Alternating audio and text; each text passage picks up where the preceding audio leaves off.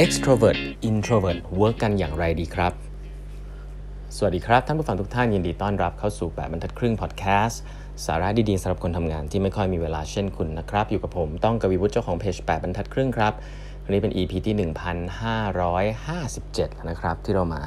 พูดคุยกันนะครับ อันนี้จะเป็นตอนท้ายๆแล้วนะฮะของหนังสือ No Hard Feelings Emotions at Work นะฮะของ Liz f o r z l i a n กับ Molly West Duffy นะครับ หนังสือเล่มนี้แนะนำนะสำหรับคนที่เพิ่งจะเริ่มมาบริหารงาน หรือว่าช่วงนี้อาจจะเครียดเรื่องงานนะครับแล้วก็รู้สึกว่ามี emotion ในที่ทำงานไม่รู้จะทำยังไงนะหนังสือเล่มนี้เนี่ยจริง ๆ แล้ว advocate ในเรื่องว่าอารมณ์เป็นสิ่งที่สามารถจะ express อย่างเหมาะสมได้ในที่ทำงาน แล้วมันจะได้ผลดีนะโอเค ทีนี้เนี่ยเราคุยกันมาหลายเรื่องแล้วนะครับ ทีนี้จะเป็นเรื่องที่ผมว่าฮอตฮิตอันนึง คือหลาย ๆ ครั้งเนี่ยผมมักจะได้ยินคำนี้นะว่าคนชอบบอกว่าผมเป็น introvert นะผมเป็น extrovert นะคนที่เป็น extrovert เนี่ยก็จะบอกว่าตัวเองเนี่ยเป็นคนชอบอยู่กับคนนะครับส่วน introvert ก็จะบอกเป็นคนชอบอยู่เงียบ ๆ อะไรแบบนี้นะส่วนตัวผมผมต้องบอกนี่เลยนะฮะว่าอายุเท่านี้แล้วเนี่ยจริง ๆ ส่วนตัวไม่ค่อย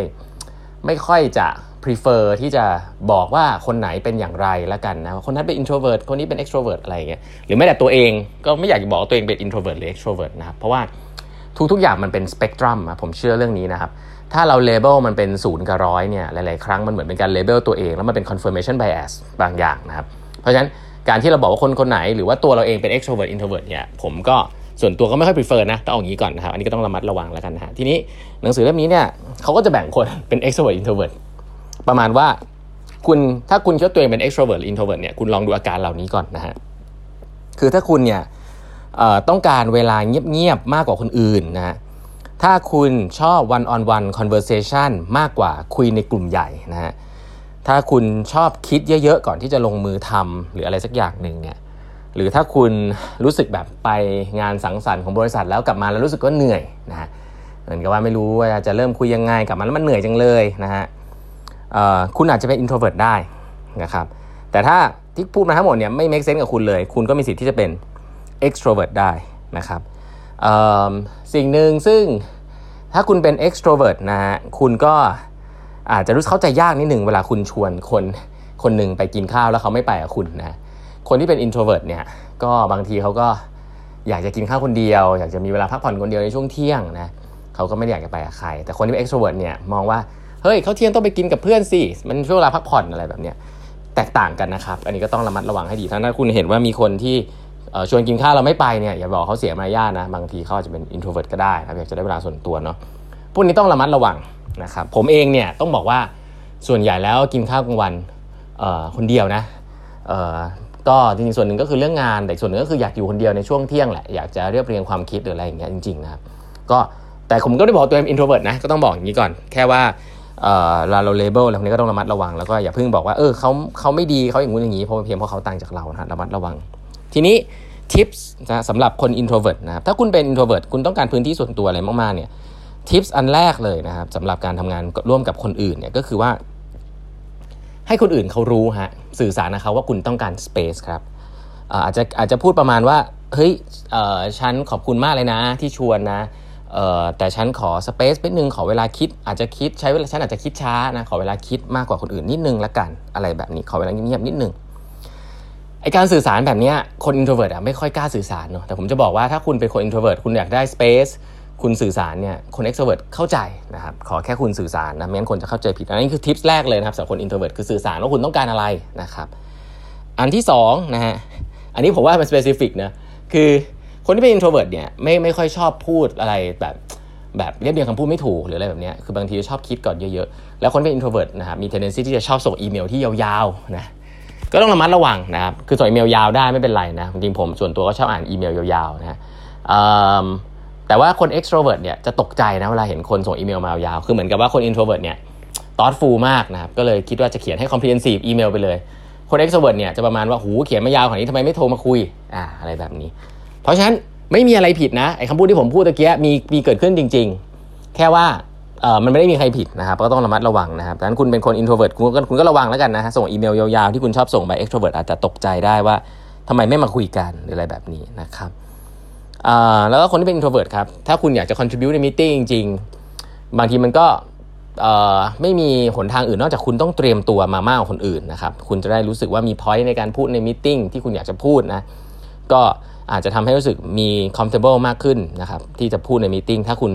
เตรียมมาก่อนนะฮะ เพราะฉะนั้นแล้วการเตรียมมามิ팅เตรียมพอยต์มาพูดก่อน ก็จะทำให้คุณสามารถที่จะ contribute ได้มากขึ้นนะครับ อันนี้คือการเป็น introvert นะ ส่วน extrovert ฮะ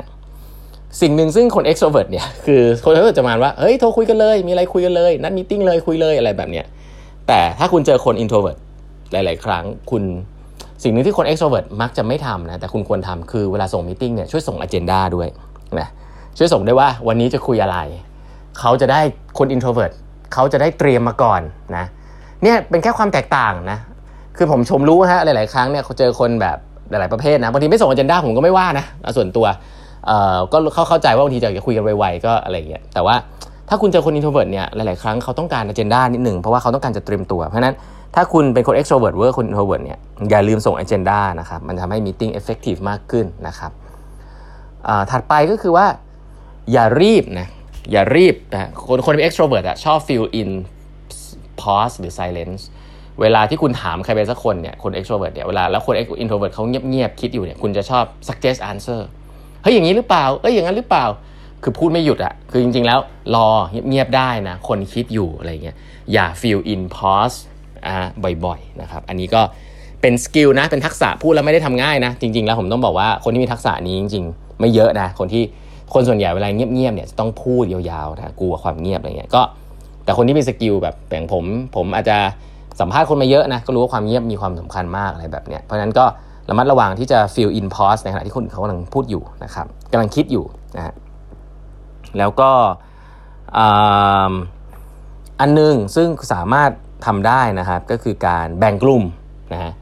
คือถ้าคุณเป็น extrovert เนี่ยคุณพูดได้เลยถูกไหม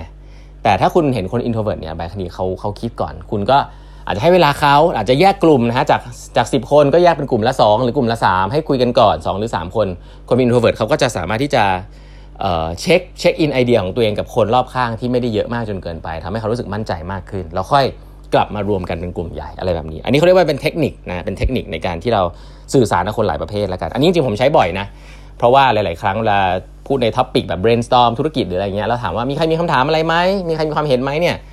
จะเงียบๆทั้งห้องเพราะบางเรื่องคำถามมันก็มันก็ยากจริงๆนะครับก็การแบ่งกลุ่มย่อยนะการแบ่งกลุ่มย่อยให้เขาสามารถที่จะไปพูดคุยกันเอง ก่อนแล้วค่อย report back กลับมาที่กลุ่มใหญ่เนี่ยก็เป็นเทคนิคหนึ่งนะครับที่สามารถทำได้นะครับ อันนี้ก็จะเป็นเรื่องที่นำมาฝากกันวันนี้แล้วกันนะสำหรับคน introvert extrovert ลองไปใช้ได้แล้วกันนะครับ วันนี้เวลาหมดแล้วนะครับ ฝากกด subscribe แปดบรรทัดครึ่ง podcast ด้วยนะฮะ แล้วเดี๋ยวเราพบกันใหม่พรุ่งนี้ครับ สวัสดีครับ